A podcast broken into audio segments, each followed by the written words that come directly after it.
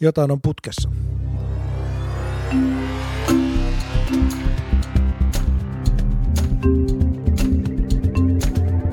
Mitä saa, mitä tilaa.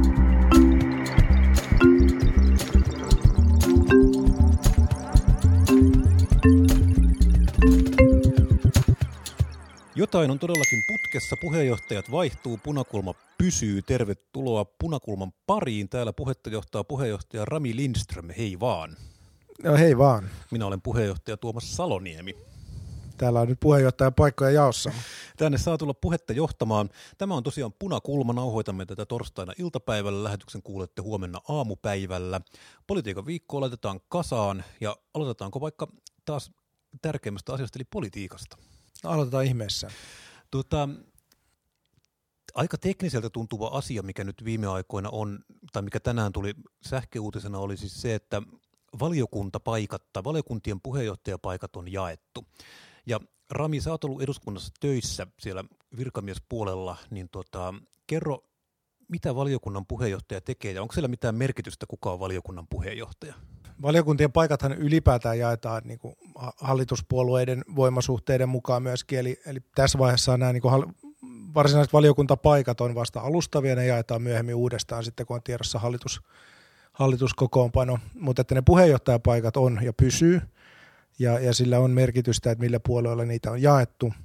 Ja ehkä sellainen perinteisin esimerkki siitä, että mitä valiokuntapuheenjohtaja voi tehdä, niin on ehkä viime kausi ja sotevaliokunnan puheenjohtaja Krista Kiuru, jolla, jolla oli kyllä ilmiömäiset taidot siinä, että pystyy jarruttamaan ja lopulta sitten kaatamaan Sipilän sote, sote-esityksen. Joo, tämä oli tietysti varmaan vähän semmoinen jopa kontekstissaan niin kuin erikoislaatuinen temppu, että ei ole ihan, ihan tavallista, mutta niin kuin mikä, mitä, mitä valiokunnan puheenjohtaja siis niin kuin tekee? Mitä, mitä se niin kuin käytännössä pitää sisällään? No niin kuin tässä puheenjohtaja johtaa puhetta, niin periaatteessa valiokuntien kokoukset on kokouksia siinä, missä muutkin, että siellä on asialistat ja, ja asiat käsitellään siinä järjestyksessä, mutta ehkä se suurin merkitys on siinä, että mil, kuinka sujuvasti ne asiat sieltä niin kuin tulee niin sanotusti putkesta ulos. Että aika paljon merkitystä on sillä, että, että mitä asioita otetaan pöydälle, kuinka kiireellisenä, kiireellisenä niitä pidetään, ja sitten se, että, että paljon merkitystä on sillä, että ketä siellä esimerkiksi valiokunnissa kuullaan ja kuinka pitkään. Että sitä esimerkiksi kuulemista usein, usein tunt, niin kuin voidaan jopa venyttää, jos tuntuu, että asiaa ei välttämättä haluta kovin nopeasti edistää. Niin sitten siellä on kaikki kuultavana vasenkätisten oravien liiton toiminnanjohtajat ja muut tämmöiset. Kyllä, just näin. Ja, ja sitten nimenomaan merkitystä on myös sillä, että ketä, ketä kuullaan eikä vaan kuinka paljon. Että, että, että pohjaesitys usein varmaan tulee sieltä, niin kuin ne tietyt vakiokuultavat tulee, tulee valiokuntaneuvoksilta, mutta sitten tietysti puheenjohtajallakin on merkitystä siinä, että mitä sinne listalle ilmestyy. Hmm. Että valiokunnallahan on toki mahdollisuus niin käyttää sitä enemmistövaltaa myös tämmöisissä asioissa, mutta aika harvinaista se taitaa olla, että sitten sitä puheenjohtajan linjaa siellä lähdetään kuitenkaan sitten – haastamaan ja, ja varsinaisesti äänestämään nuri esimerkiksi tämmöisissä kuultava-asioissa. Joo.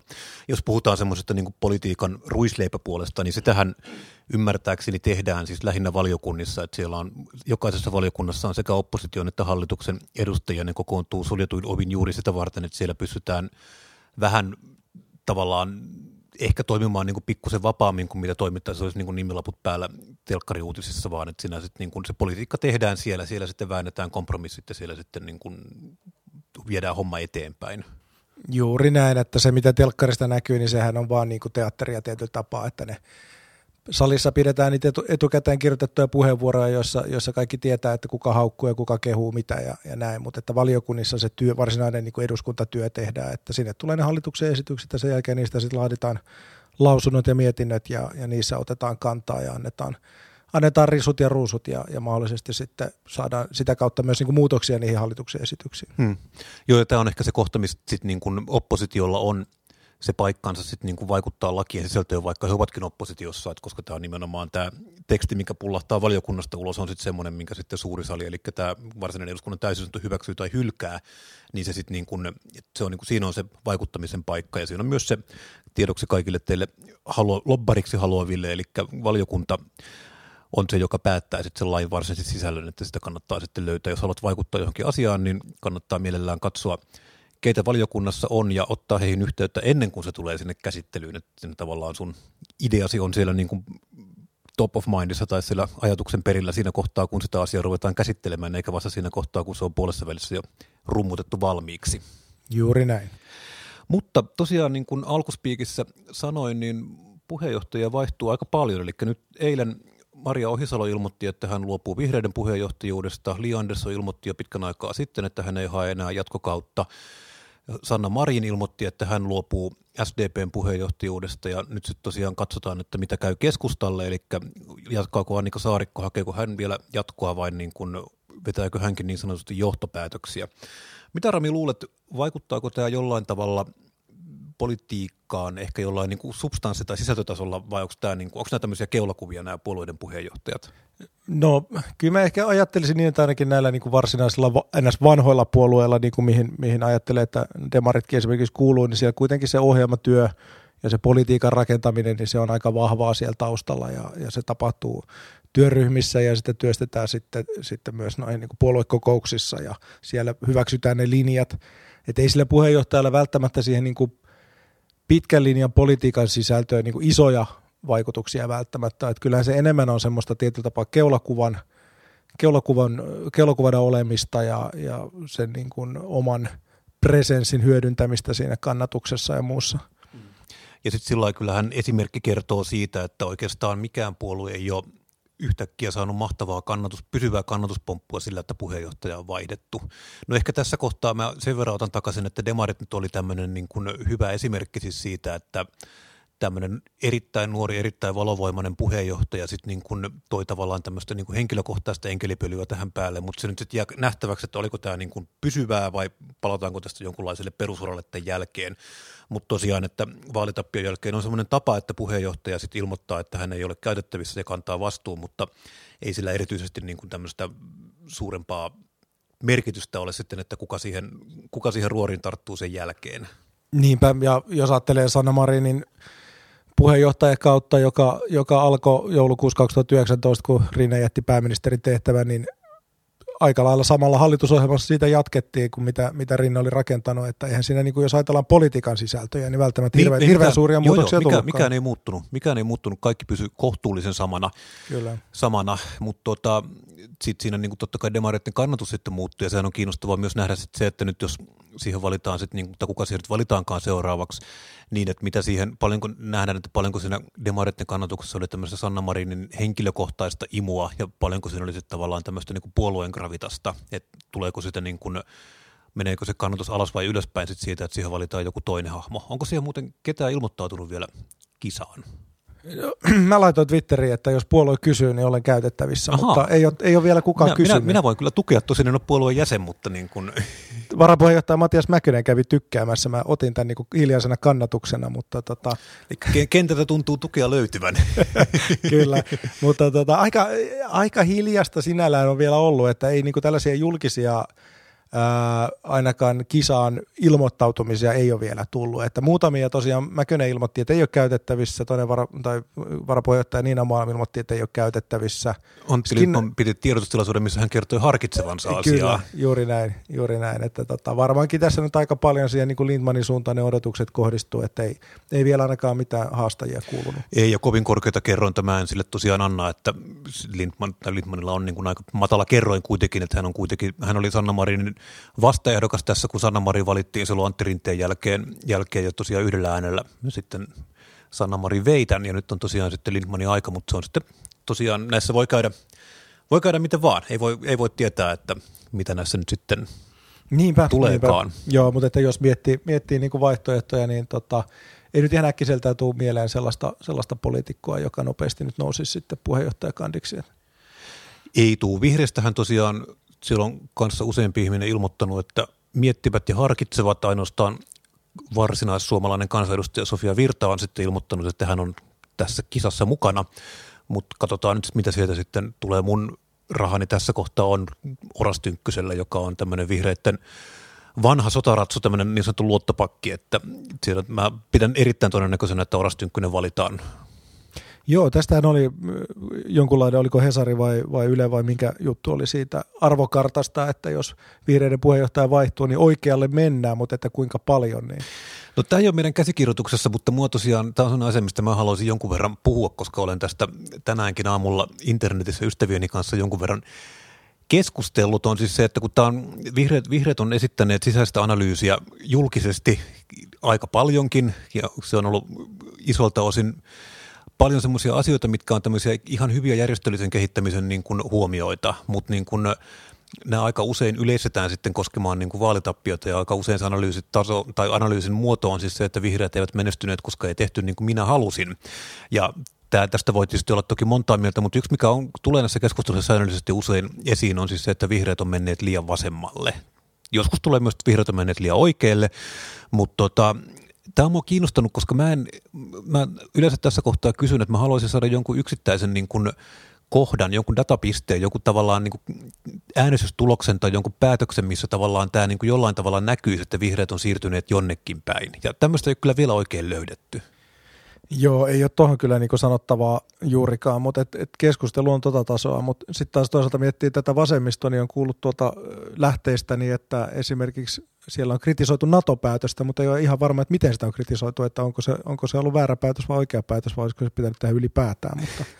Niin se olisikin tavallaan ollut kiinnostavaa, että, että juuri tämä, että, että päätös oli mielestäni kritisoimisen arvoinen, mutta ei ole oikeastaan muutakaan päätöstä esittää. Ja tätä on tavallaan juuri, että kyllähän voi sanoa, että siis ja jonkun verran oli näitä kansanedustajia, mitkä äänesti NATOa vastaan, ja se on siihen tähän tämmöiseen niin kuin johtopäätökseen voi ihan niin kuin tulla olematta niin kuin Putinin puolella tai Putinisti. Se kyllä, on ihan tämmöinen niin kuin ihan normaalia, mutta tavallaan täytyy taas tästä muistaa, että tämä nyt oli kuitenkin niin kuin suomalaisessa mielipideilmastossa ennen näkemätön tämä muutos, missä yhtäkkiä niin kuin ihan kuukauden sisällä niin kuin Naton kannatus nousi 40 prosenttia. Joo. Niin tota, että kyllä tällä, tällä oli niin kuin siis selkeä kansantuki, mutta tosiaan tämä niin kuin, että mä en edelleenkään ihan sulata analyysiä siitä, että vihreät on menneet niin kuin vasemmalle oikealle ylös tai alas, koska tämä vaatisi vähän niin kuin mun mielestä jonkinlaisia perusteluja taakseen. Pelkästään se, että sillä tuntuu, siis voi, ja se on ihan niin kuin tavallaan relevanttia myös, että minussa tuntuu tältä. Se on, niin kuin niin. se on ihan semmoinen asia, minkä perusteella ihmiset tekee äänestyspäätöksiä. Kyllä. Minussa tuntuu tältä, mutta niin kuin, riittääkö se sitten niin kuin selitykseksi siitä, että kävi miten kävi, niin ei oikeastaan. Eli sama, sama, sama, mikä sanoin jo muistaakseni viime jaksossakin, on siis se, että minusta vihreiden vaalitappio koostui kolmesta asiasta. Ensimmäinen on se, että vaaleissa puhuttiin taloudesta, ja se on vihreille aina ollut hankala paikka, koska aina kun puhutaan taloudesta, niin kokoomus voittaa. Toinen asia on se, että nämä vaalit käristettiin pääministerivaaleiksi, nämä vaalit käristettiin tavallaan blokkivaaleiksi, ja tämä kohtelee aina pieniä puolueita huonosti. Kolmas seikka on se, että vaalimatematiikka, eli sattuma, toimi vihreitä vastaan. Ei tässä ole mitään tämän kummallisempaa. Joo, kyllä tässä jotenkin tuntuu, että aika paljon, marginaalit oli niin pieniä, että aika paljon sattumalla oli merkitystä siinä, että kenelle ne vikapaikat missäkin jaettiin. Joo, ja sama hommahan oli vasemmistoliitolla, että vasemmistoliitto sai viime eduskuntavaaleissa tavallaan niin kuin matematiikka sai Lotossa hyvän tuloksen, että siinä tavallaan he saivat niin kuin vähän kannatustaan korkeamman määrän paikkoja, koska tavallaan nämä viimeiset paikat tipahteli monessa vaalipiirissä hyvin. Nyt tällä kertaa sitten nopat pyöri toiseen suuntaan, eli siinä tuli sitten niin kuin muistaakseni puolen prosentin kannatuslaskulla tuli melkein kolmanneksen paikkojen lasku, mutta tavallaan siis se, että johtuuko tämä jostain, niin muusta kuin sattumasta, niin siinä pitäisi olla jo sitten niin kuin aika paljon enemmän dataa, että tämmöisiä johtopäätöksiä voi tehdä. Niinpä. Mutta puhutaan vielä vähän politiikasta, nimittäin nyt on sitten meidän kaikenlaisten politiikan perskärpästen kissan päivät, nimittäin hallitusohjelmaa ruvetaan varmaankin vääntämään. Ja sehän alkaa sillä tavalla, että Petteri Orpo lähettelee ihmisille kysymyksiä. Joo, Mitä huomenna... luulet, minkälaisia kysymyksiä sitä on tulossa? Palauttelin tuossa mieleen ja kattelin tänään itse asiassa tota, hallitustunnustelija Antti Rinteen kysymyksiä neljän vuoden takaa ja, ja tota, Siinähän ehkä väitteenä oli se, että ensimmäisellä kysymyksellä pelattiin Persu tuloshallituksesta. Ja veikkaisin, että Urpolta ei välttämättä ehkä samanlaista peliä tuu, että siellä ihan oikeasti mietitään ne, mietitään ne kaikki mahdollisuudet ja kaikki ne asiat, joista halutaan keskustella ja, ja katsotaan sitten niihin niin oikeasti puolueiden vastauksia, mutta – mutta tota, aika vaikea tässä vaiheessa sanoa, että mitä sieltä tulee. Mm. Orpahan on itse on sanonut, että, tai sanotaan, että kokoomus on pitänyt sitä talous, talousasiaa tässä niin kuin ykkösenä ja puhuttu siitä kuuden, kuuden tai yhdeksän tai, tai muutaman miljardin sopeutuksesta ja siitä, että nämä keinot pitäisi olla nimenomaan sitten VM vahvistamia, että niillä pitäisi olla niin kuin VM vahvistamat vaikutukset. Et, et odotuksena on, että sieltä tulee aika paljon nimenomaan talouspainotteisia, että et, et jos jotain uudistuksia tai muutoksia tehdään, niin niillä pitää olla talousvaikutuksia, eikä pelkästään sitten dynaamisia vaikutuksia, vaan suoria. Joo. Joo, kyllä mä luulen, luulen kanssa, että nämä kysymykset pyörii hyvin pitkälle että valtiotalouden tiimoilla, että siinä tosiaan mä kans, ja analyysisi on siinä mielessä oikein, että mä uskon, että sillä ei ole tämmöisiä niin kuin – tämmöisiä ulospelauskysymyksiä ei varmaan ihan hirveästi ole, koska Orpokin kyllä tietää, että tilanne on kohtuullisen delikaatti, että siinä ei kuitenkaan kannata sillä sulkea ovia ainakaan nyt tässä ensimmäisellä rundilla niin kuin mihinkään suuntaan, koska se saattaa, saattaa kuitenkin olla, vaikka viime jaksossa sanoin, että mä pidän myös ihan mahdollisena, että tästä hallitusneuvottelusta tulee aika nopeat, niin voi myös olla siis se, että sinne joudutaan tavallaan, varsinkin tämä ensimmäinen kierros päättyy tuloksettomana ja sitten ruvetaan rakentamaan sitä kenties sinipuna-akselia sitten sinne niin kuin taakse. Se on mahdollista, ei muista kauhean todennäköistä, mutta semmoinen, että se ei ole myöskään mikään niin kuin täysin älytön ajatusleikki, vaan että on ihan niin kuin, näin voi käydä. Kaikki on tässä vaiheessa vielä tietysti mahdollista. Mutta mut kyllä minua niin kiinnostaa nimenomaan sitten niin nämä vihreisen siirtymään ja, ja hiilineutraalisuustavoitteeseen liittyvät kysymykset, että millä tavalla ne – Millä tavalla ne niin kuin muotoillaan, jotta, jotta voidaan ottaa esimerkiksi perussuomalaiset hallitukseen?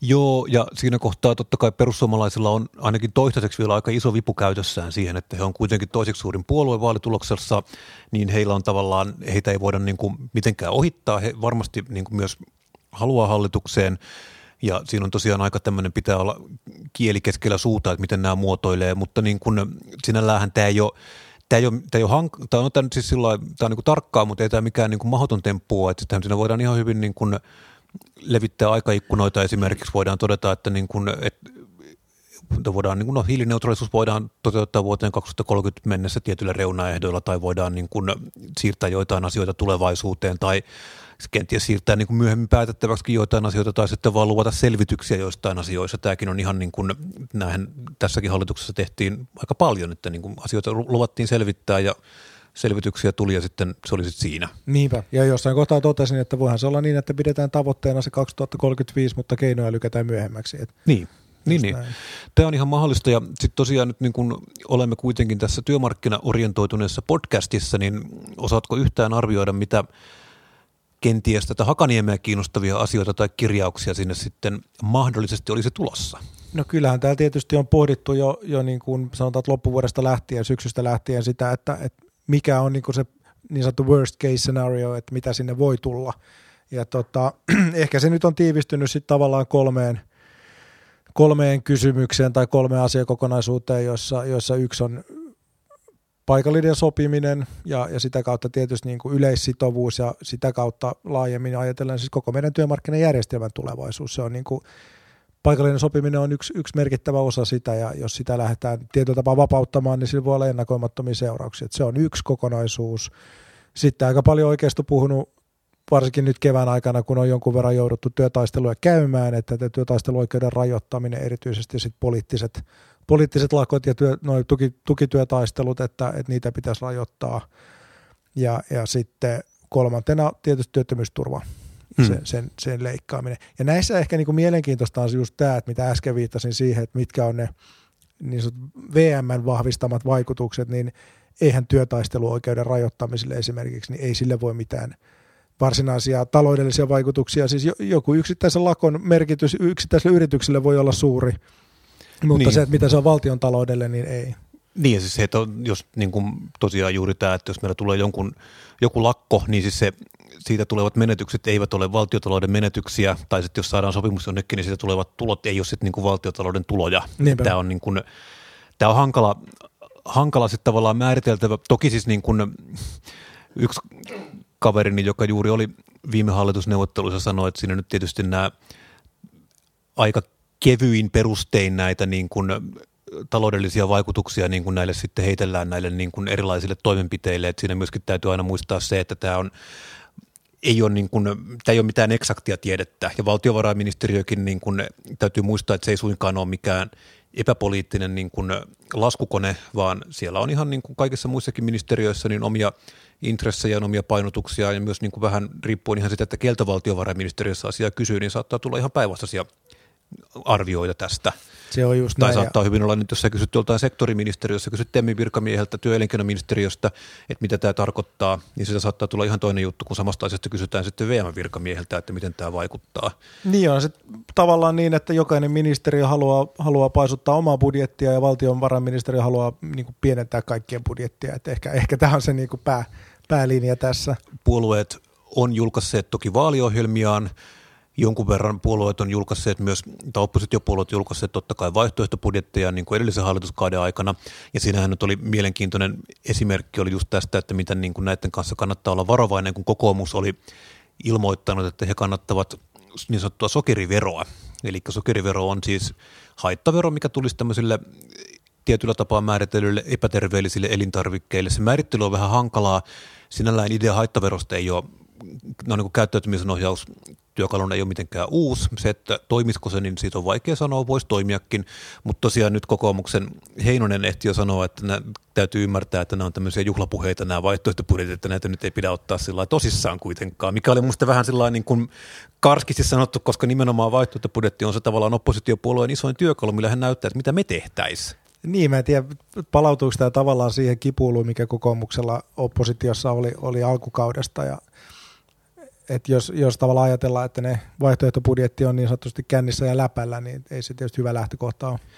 Ei se ole, ja sitten tavallaan tässä tullaan sitten tämmöiseen niin kuin jonkunlaiseen myös äänestäjän kuluttajasuojaan, että jos puolue esittää niin kuin, sillain niin kuin kohtuullisen selvinpäin, kohtuullisen niin kuin koherentin jonkun verolinjauksen, niin kyllä sitä nyt voisi kuvitella, että tämä on niin kuin joku on miettinyt ja tämä niin kuin on sitten jollain tavalla olemassa oleva asia, eikä vaan siis sillä, että nyt oli juhlapuheita, että niin kuin mitä, mitä, mit, mitkä muut asiat sitten on juhlapuheita, että onko se sitten jotain niin kuin tarkempaakin tietoa, että mikä oli juhlapuhetta ja mikä ihan oikeata puhetta. Niin, niistä saisi listauksia erikseen. Tässä on nämä juhlapuheesitykset niin ja sitten muut esitykset. Olisi meillä sellainen niin läppävaihtoehtobudjetti ja ihan oikea vaihtoehtobudjetti, että olisikin kiinnostavaa.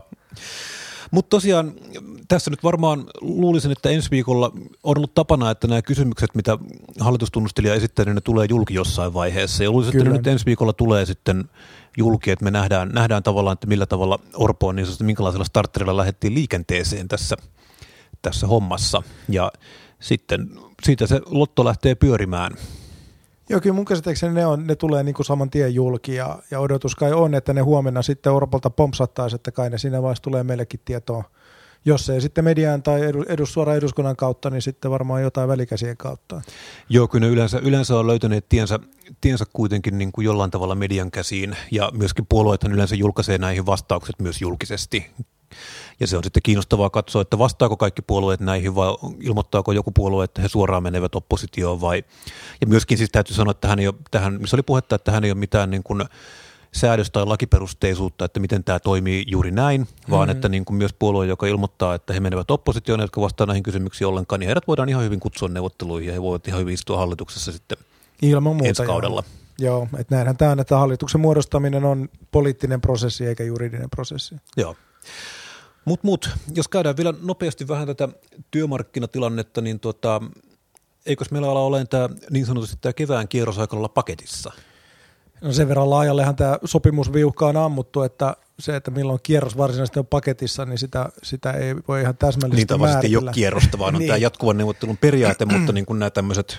Kyllä siis suurimmat, suurimmat sopimukset on, on saatu pakettiin. Nyt viimeisimpänä tuossa tuli äh, kiinteistöpalvelualan TES ja sitten majoitus- ja ravintola, ravi, ravitsemusliikkeiden ää, tai ravintola, mikä se on? Majoitus- ja ravitsemusalan. No Mara-alan tessi Mara-alan tessi. Joo. Ja tota, ymmärtääkseni sovittelijalla ei taida tällä hetkellä olla mitään, että kyllä me niinku, yli 90 prosenttia kai porukasta niin sanotusti on jo tessien piirissä ja, ja tota, aika lailla korotukset on ollut sama, samaa luokkaa kaikilla, että, että pikkuhiljaa voidaan alkaa tehdä johtopäätöksiä siitä, että miten meni noin niin kuin omasta mielestä. Mm. Joo, kyllähän tässähän nyt on ollut niin kuin jonkun verran vähän sekä niin kuin, no tässä nyt tietysti tämä ruminavaus tehdään varmaan vasta myöhemmin, että niin kuin miten tämä, tämä kevät meni, mutta jos nyt katsotaan, että mitä täällä on niin kuin tapahtunut, niin on semmoisia niin kuin, niin kuin aika lailla mun mielestä ratkaisemattomaan päättyneitä esimerkiksi Tehyn Superin väliset, niin kuin, tai Tehy ja Superin ja kunta-alan niin kuin neuvottelut oli semmoinen, että siinä nyt ei taida oikein vieläkään kukaan tietää, että laskettiinko nämä harmonisointirahat niin kuin osaksi palkankorotuksia vai ei. Että siitä nyt on tavallaan aika hankala sanoa juuta tai jaata.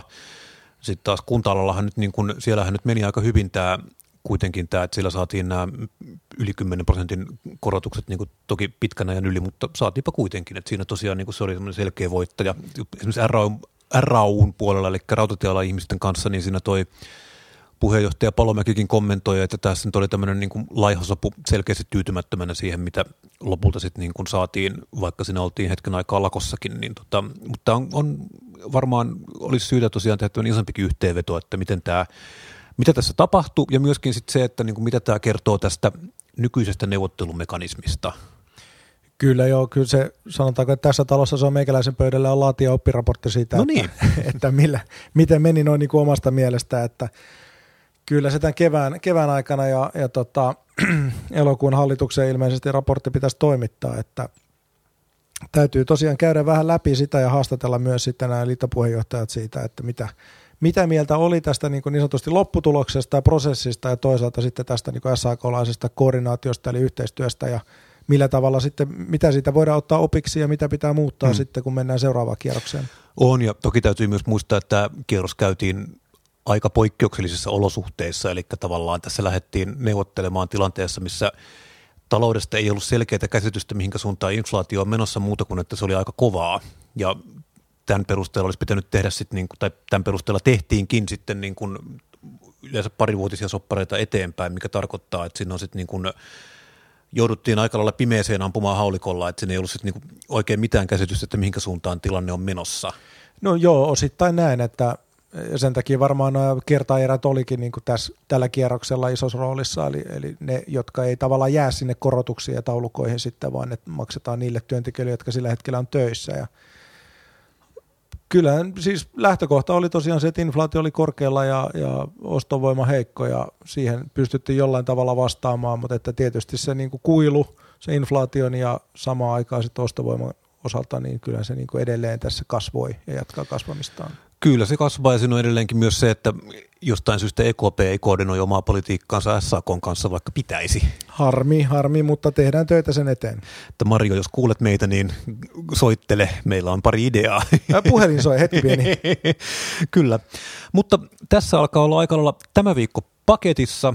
Ensi viikolla meidän pitäisi taas palata asiaan. Katsotaan, jos saamme silloin vaalimies Lauri Murasen takaisin vaalikentiltä. Lauri on tosiaan oli eduskuntavaaliehdokkaana, hän oli sen aikaa pois sivussa tästä.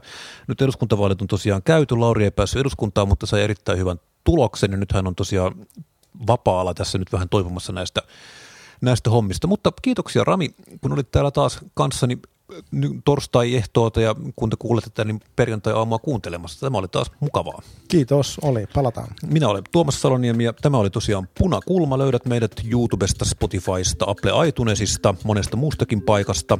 Jos pidit meistä, kerro kaverille. Jos vihasit meistä, hauku meidät kaverille. Mutta muista tärkeintä on se, että meistä puhutaan. Ei muuta kuin moro.